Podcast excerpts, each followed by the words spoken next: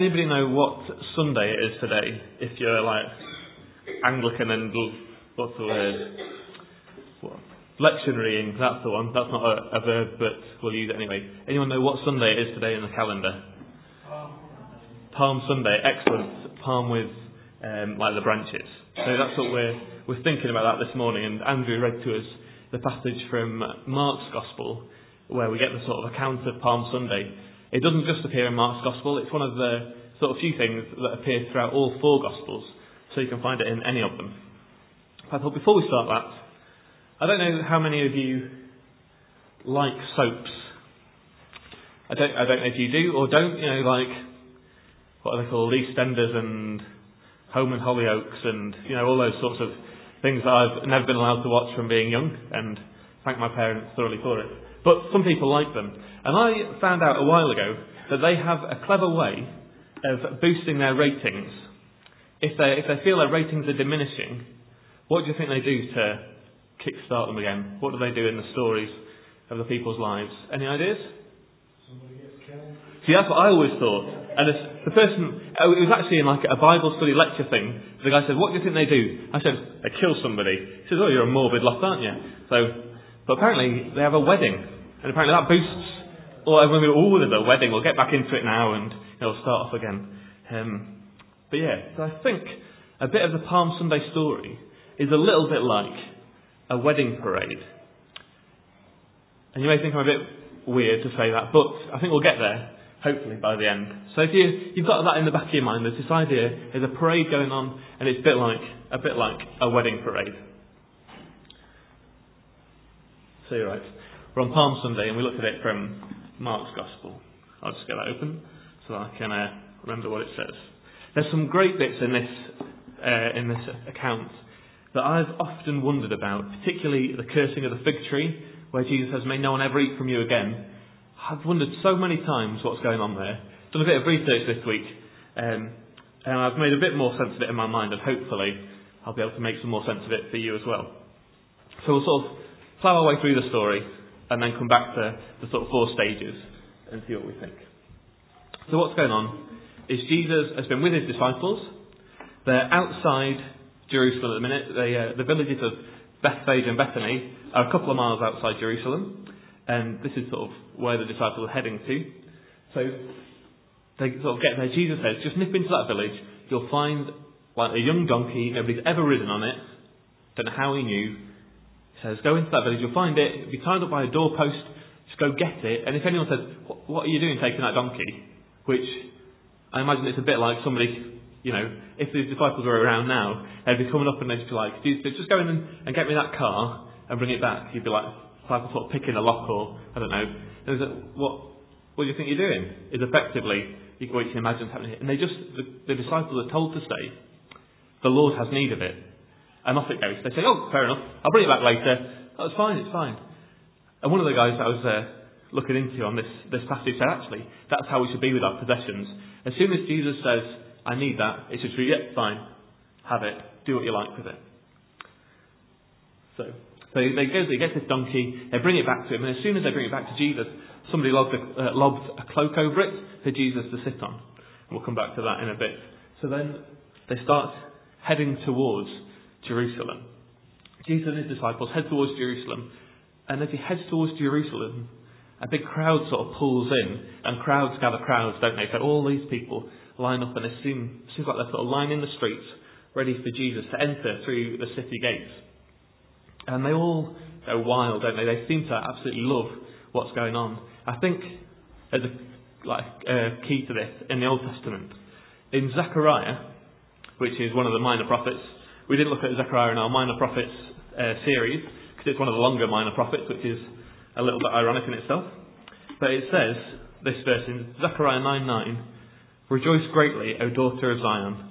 Shout, daughter of Jerusalem. See, your king comes to you, righteous and having salvation, gentle and riding on a donkey, on a colt, the foal of a donkey. Well, we don't quite know the Bible as well as Jews did back then. Their, their schooling was all pretty much just about the Old Testament. When you, uh, when you sort of would go to primary school in this country, they started you off and you would try and learn the Torah, the first five books Genesis, Exodus, Leviticus, Numbers, and Deuteronomy. You try and learn those. If by the end of primary school you'd memorised them, word for word, all the way through, you'd be allowed to go to junior school. If not, you'd you know, go and work with the family. And by the end of junior school, you were to have memorised from the Torah right up to the end of the book of Malachi all of the Old Testament. And after that, if you were done, if you'd done well enough, you could go to a rabbi, and you could go to any rabbi you like, and you could say, "Can I be your disciple?" And he'd get the pick of the crop. So all like the best top students would go and say, "Look, I want to be your disciple." And the rabbi could then question them. They've got a, an interesting teaching method where they just ask questions and they respond with questions, and it's to really try and pick out who knows the most. And the, the rabbi might say, out of the three of you that have made it through, that are the top of the top, that answer all my good questions, I'll pick you. You two, you can clear off and go do something else. So it's really difficult to get picked by a rabbi. Which actually, when Jesus goes to his disciples and says, Follow me, he's flipping it all on his head. Normally, the people would go to the rabbi and say, Can I be your disciple? Jesus says, You come follow me. But anyway, that's a bit of an aside. To say the Jews really knew their Old Testament. So when they see this man coming, and they sort of know about some of the things he's done. And he's riding into Jerusalem on a young donkey. In their heads, this little verse will have pinged up. I don't know if they, they probably didn't have chapter and verse like we do, but they'll have known somewhere in Zechariah it says that our salvation is coming. The gentle riding on a donkey, on a colt the foal of a donkey. They'll have known that that was it. And they'll have been waiting for this day that their Saviour was going to ride into Jerusalem on a little donkey and he's going to bring salvation to his people. I mean, if you bring it up to date a little bit, it's a bit like Jesus turning up to Jerusalem now. If he was going to ride in now, I mean, donkeys aren't brilliant, are they? Kings would ride horses. If you're going to ride on a donkey, you'd be, you know, quite humble. It's like Jesus turns up in a mini metro and sort of pootles into Jerusalem, maybe breaking down on the way.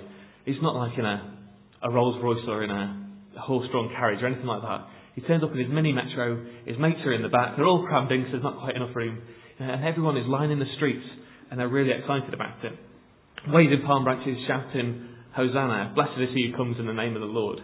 And this is the bit, it doesn't, you don't read this in Mark, but you read it in one of the other Gospels, where the religious leaders crop up, and they go, Jesus, could you just tell them to shut up? They, they shouldn't be saying this, this is wrong. Can you tell them to stop shouting out and praising you? And Jesus says, do you know what? He basically says, I could do that. If I do, the rocks will cry out. Well, if I was one of the religious leaders, I would not have a clue what to do with that sentence. I have a feeling it's why churches, some churches around the world, are in such disrepair. They've stopped praising Jesus inside that the stones are getting ready to open their mouths. All buildings are going to come crumbling down when they, the stones start speaking. Anyway, so they're getting there. And I've never noticed before that actually Jesus gets to the, the gate of Jerusalem, he goes in, has a bit of a look around the temple, then he goes out. I all thought, I thought this all happened on one day. So he goes in, has a look around the temple, sort of scopes the place out for tomorrow, and then he leaves. But then the next day, oh sorry, no, um, so yeah, on the next day, on their way in, Jesus, it says Jesus was hungry. So his tummy's rumbling, he's heading into Jerusalem, and he sees this fig tree, a bit of a distance, and he thinks, oh, I could just I could just do with a bit of food. If I take it from the tree, it's free. That's excellent. So him and his disciples, they go over to the tree, they look at it, they says it's not even a season for figs. But Jesus, seeing it have no fruit, he curses it and says, May no one ever eat from you ever again. That all sounds a bit harsh, but we'll come to that a bit later on. So Jesus does that, and then he carries on to the temple. When he gets into the temple, he goes through the temple gates into the outer courtyard, the sort of furthest courtyard from the middle of the temple, as part of the temple grounds. And in it, he sees people changing money, he sees people flogging animals like pigeons and lambs and all this sort of stuff. With Passover coming up in a week's time, they're selling all these things. And Jesus, gentle Jesus, meek and wild, becomes mental Jesus, fierce and wild, doesn't he? Everyone thinks of Jesus is like, I can keep him in a nice little box. He's all, he's really cuddly and nice. But he goes into the temple and he goes wild. He starts tipping over tables, pushing people off their benches. It's just amazing to see that Jesus isn't safe like that. I mean, there's a great bit in, um, is it The Lion, the Witch and the Wardrobe, one of C.S. Lewis's books, when one of the kids says, Oh, about Aslan. Is he safe?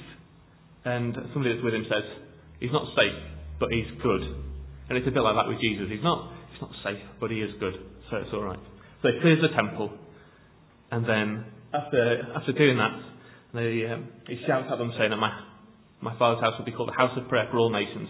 They leave the temple, and on their way out, they spot the fig tree. Peter, being probably the oldest disciple, spokesperson for the group, says, Jesus, look, that fig tree that you cursed as we came in has already started to wither from the roots up. Mm-hmm. And then Jesus goes on to talk a bit about prayer and forgiveness. So that's, you know, a vague overview of the chapter. Right then. So let's just see what a few of these, what we can take out of a few of these sections. So firstly, we've said the donkey. So Jesus comes in not like a conquering king, but somebody who's humble. It's like he's, like I say, coming in in his mini metro. You see Jesus, he's like the embodiment of humility.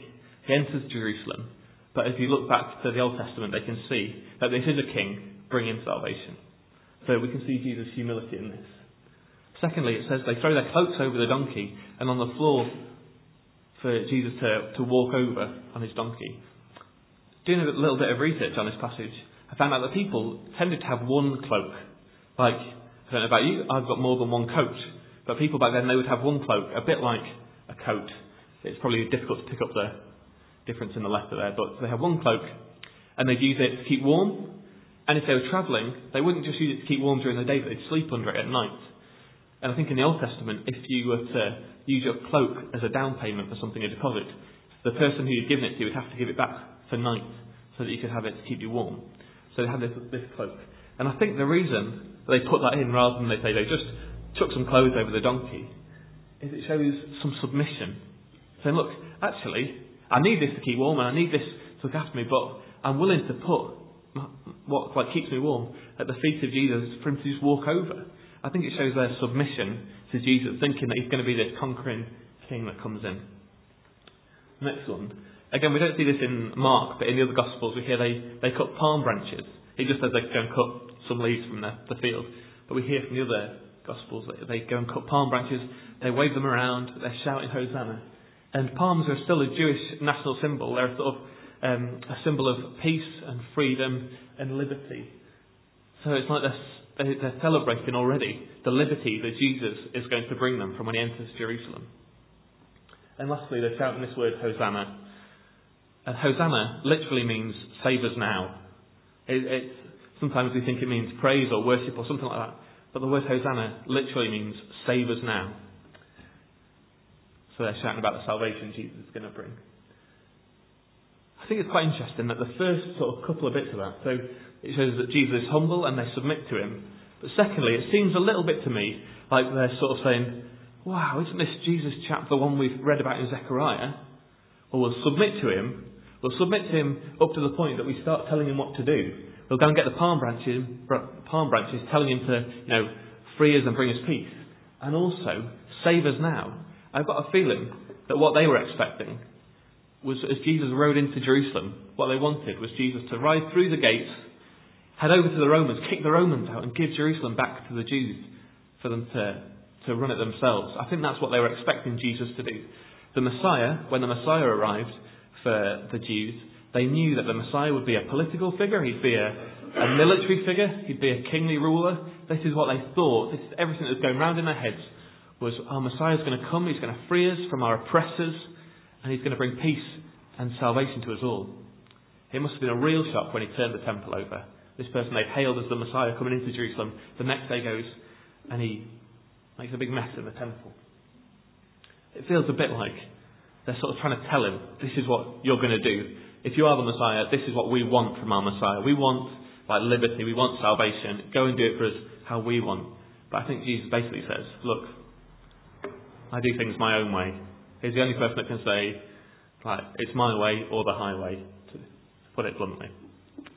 Okay. So then the next bit, this curtain of the fig tree. I say this has always puzzled me a little bit.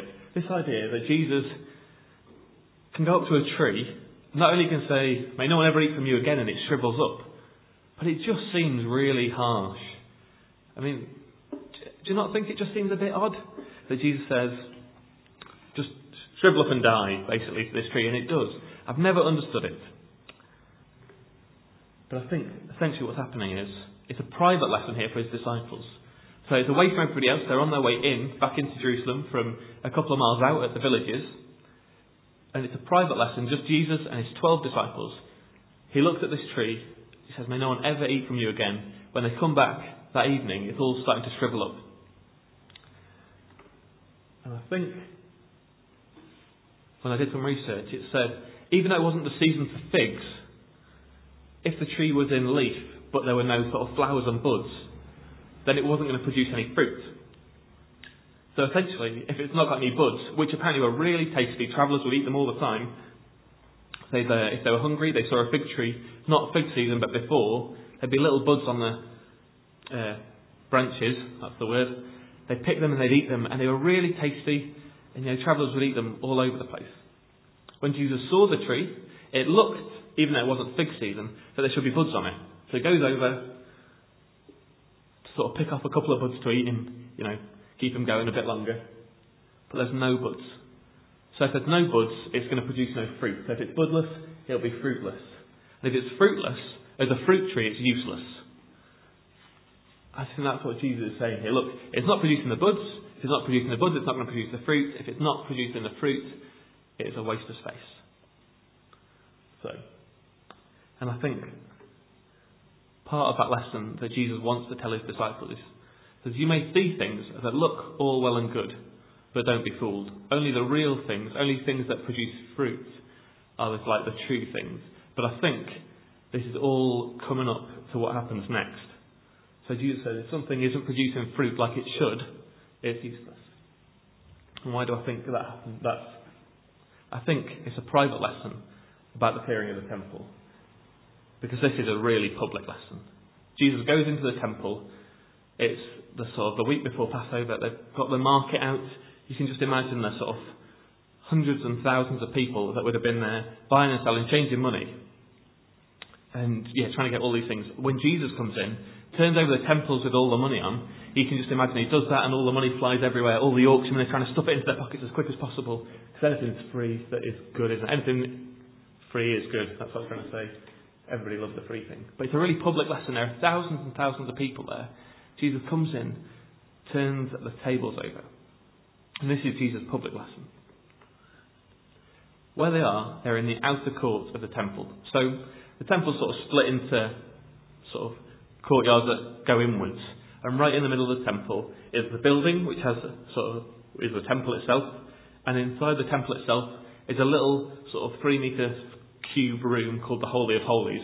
And that's where God's Spirit uh, was. And that's how God dwelt among his people. And as you went out, more and more people were allowed to come in. So from the centre, from the Holy of Holies, one priest could go in once a year. Into the temple, a few priests could go. Into the next court, uh, male Jews could go. Into the next one, female Jews and male Jews. And into the most outer court, where Jesus is at this point, the Gentiles are allowed to go.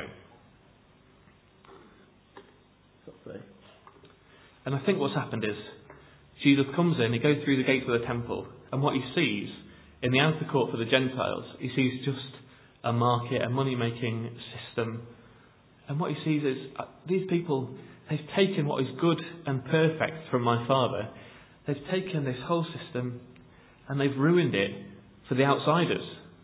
It's like saying that church is just for Christians. We're not going to have anyone that ever, you know, if they're not a Christian, they're not allowed in. We're going to make it awful for them. Effectively, if you were a Gentile, if you wanted to know about God and you went to the temple, you went through the gates into the temple outer courtyard, all you would see is tables of money, place to buy pigeons and doves and lambs.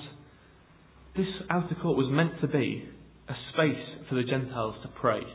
They were meant to be able to go to this outer court, they were meant to be able to pray, they were meant to be able to seek God, they were meant to be able to find out about God in this outer courtyard. And all they'd done, they'd turned it into a massive market, they'd wasted all that space that was meant to be there for the Gentiles. So Jesus gets rid of the offering market that was there. And I think that's really significant thinking about what happens in a week's time from this event when Jesus goes to die at Easter. We'll be looking at Easter next week so just keep that in mind. So Jesus gets rid of this place where they can buy all their offerings and things like that. But I think one of the key things that we read about even in Genesis So in Genesis, we get the story of Abraham, Isaac, and Jacob, the sort of founders of Judaism, that God's promise to them is that through you, all the nations of the earth will be blessed.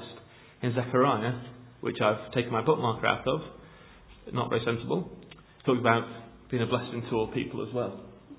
And I think Jesus goes in, his public lesson is clearing out the temple from all these things that are taken away from God, saying, Look, my blessing for you is not only to the Jews, not only to the Israelites, not only to the native Jews, but it's going to be for all people. You need to give this space back that God has said is for the Gentiles, for those outsiders that you call dogs that you think are unclean, that are uncircumcised, that you really don't like. This is their space. This is their holy space. It's all they've got, so you've got to leave it for them. I think Jesus is trying to say, look, God is for everyone. He's not just for those like people born in Jerusalem. He's not just for the Jews. He's not just for those. Not just for the holy people, the people that wear the right clothes or have funny hats or anything like that. He's saying God is for everyone. Anyone could come in and can find God. And then on their way out, they see the fig tree. They revisit the tree. And I think Jesus is teaching his disciples, the private lesson is, that outward religion is what they've seen from a lot of the Pharisees and the scribes. Outward religion is inwardly dead. So if all it's about is doing the right things, saying the right words, nodding at the right time, and sacrificing the right animal, and there's nothing going on in your heart, outward religion is inwardly dead. And I think Jesus says to his disciples, look, if you want to bear fruit, if you want to be useful for me, you have to bear fruit. And that means the right things being in the right place at the right time. The fig tree, it didn't have any buds. It wasn't going to produce fruit. It was useless. I think Jesus is trying to say, you need to be real. If you're a fig tree, you need to be producing figs. If you're a Christian, you need to be, you know, being a witness so that you can see more people become Christians. I think he's saying to them, look, I don't want you to grow up and, and be like the scribes and the Pharisees who are so outwardly religious that there seems to be nothing going on in, in the heart of some of them. I want you to be real. I think that's Jesus' main point there. But he then also goes on to talk about forgiveness at the end of the passage that Andrew read to us, which I think is it's an amazing passage where Jesus says, and when you stand praying, if you hold anything against anyone, forgive him, so that your Father in heaven may forgive your sins. I mean, I think that's an amazing verse for Jesus to say. He says, Look, if you have anything against somebody, you have to forgive them. It's not a conditional thing. Jesus isn't saying, if you don't forgive somebody else, God won't forgive you. But he's saying, look, God has forgiven you so much that you can't hold anything against anyone because what you're holding against them is just so insignificant in what compared to what God has forgiven you from. That you need to be able to forgive them. Because actually that's what Jesus does. Jesus on the cross says, Father, forgive them, they don't know what they do. Uh, you know, when Jesus being uh, taken through the most suffering he ever goes through, he says, forgive, which is an amazing thing for him to say. But I think that's such a, a poignant thing for Jesus to say also, knowing that the cross is coming in a few days' time. So he's saying, look, if you're going to pray, you need to forgive. If somebody's annoyed you, if they've upset you, if they've wound you up, you need to be able to forgive before you come to God and ask Him for things. So I think there are a few conclusions that we can draw from, from this account in Mark's Gospel. The first one is we can see Jesus' patience. The second one is that Jesus knows ultimately that he has to pay a bride price, which is why we're thinking of the wedding. And ultimately, Jesus wants a pure bride. Okay. Jesus' patience. When I read through this account, the bit at the beginning when they sort of hail him into Jerusalem, when he's riding in on the little donkey, the people are all shouting, Hosanna, blessed be, uh, uh, blessed is he who comes in the name of the Lord. He could have ridden a wave of popularity straight into the city. He could have gone in using his divine nature. He could have kicked out the Romans. He could have brought Jerusalem back to be run by the Jews. He could have used his, you know, his charisma and his divine power to do that. But Jesus knows that there are no shortcuts in life. He knows that if he'd done that, he could have gone in, he could have given Jerusalem back to the Jews. But if he did it that way, then there'd be no cross and no forgiveness. So Jesus knows that he has to do things God's way. He knows that there's uh, like an end game here. It's not about getting Jerusalem back. That's not what he's after. He's not about giving Jerusalem back to the Jews in this story. He's about making the way to God, so that ultimately there can be a new Jerusalem, a new heavens, and a new earth, and people can be part of it. Jesus knows. So there's no easy way out for him. Jesus knows there's not an easy way out, and he has to go to the cross. But ultimately, it's the same for us. We don't have an easy way out of being a Christian. If we're going to be Christians, it's not about thinking, well, if I'm a Christian for, say, like six months, I read my Bible end to end, I've gone to church in all that time, then I can stop because I'm there. I've, I've, completed it. I've done everything I need to do to be a Christian. I can just close my Bible, put it on the bookshelf, let it gather dust, and, and that's it. And I'm, I'm a Christian, and that's excellent. We don't arrive until we get to heaven. I think the Bible, uh, the life of a Christian, the Bible teaches more of a marathon than a sprint. We have to keep going, keep working at it, keep training ourselves, keep reading our Bible, keep praying. There's no easy way out of being a Christian. And that's what Jesus did. Jesus could have ridden this wave of popularity into Jerusalem, kicked out the Romans, and taken it for himself. But he doesn't. He knows the cross has to come a week later. And he went through it the hard way. And I think if Jesus can go through all that for us, we can go through the difficulty of being a Christian for him. The next point was that Jesus knows that he has a bride price to pay. Like I said at the beginning, it's like a, a wedding parade as Jesus comes in. There's all these hundreds and hundreds of people there, like welcoming him into Jerusalem. Ultimately, Jesus' endgame dying on the cross is not just to forgive people their sins, but he's paying an enormous price. God designed man to belong in relationship with him forever. That's how the Garden of Eden was set up. Man and God were meant to be friends, they were meant to be in relationship forever. But that was all separated. Adam and Eve sinned, they turned away from God, they chose to go their own way.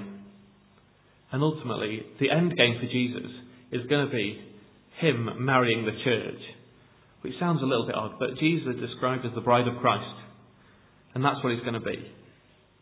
But the way for Jesus to, to get his bride is he's got to make her pure, he's got to make her clean, he's got to make her holy, he's got to make her good.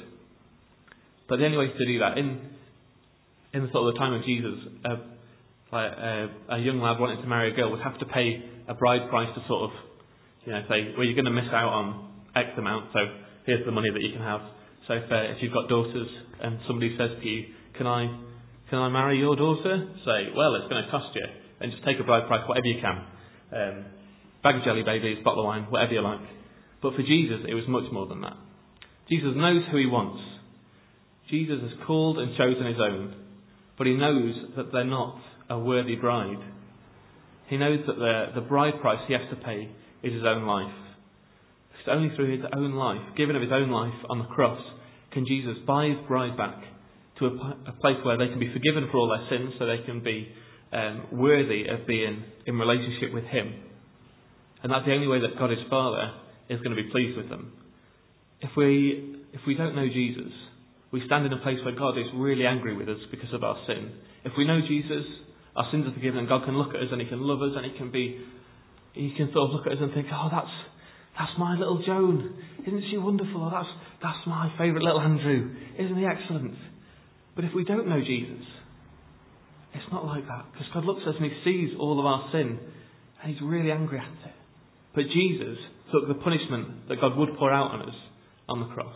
Jesus suffered so much that we don't have to, if only we'll put our faith and our trust in Him.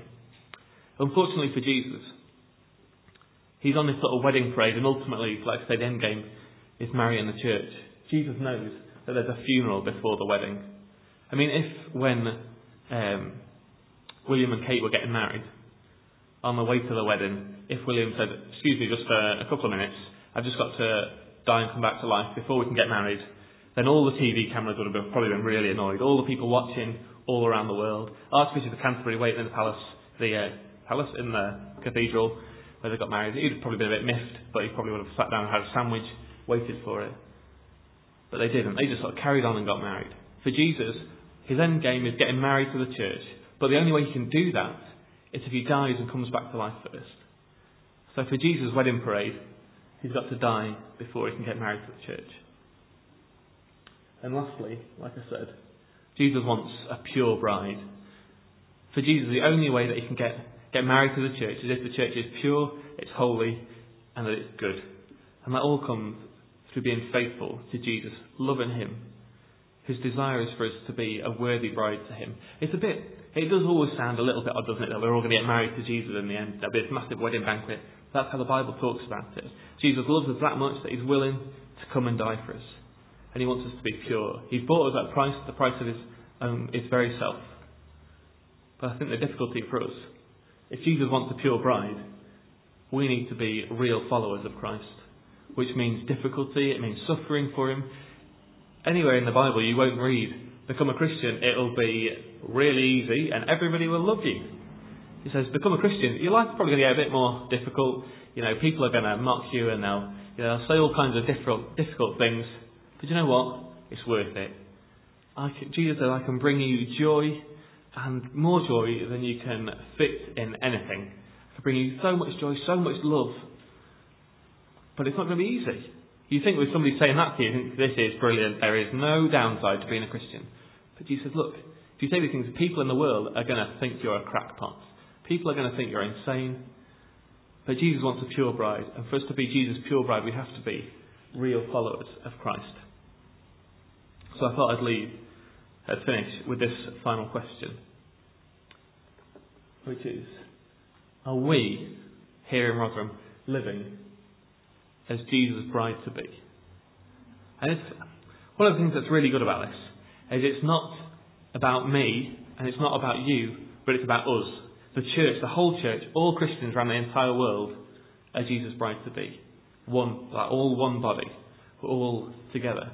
So it means if I'm struggling, somebody uh, of you might be able to help me. If you're struggling, we might be able to help you. It's all about all of us pulling together and trying to live as best we can like Jesus with his help. And I think as well, this is not something for us to be like, well, what, what have you been up to? Have you not been, have you not been following the Ten Commandments this week? Have you stopped doing that? It's not about any of that. Have you been reading your Bible this week or have you forgot to pray this morning? It's not about that. It's thinking actually, it's not about being shamed into being a good Christian.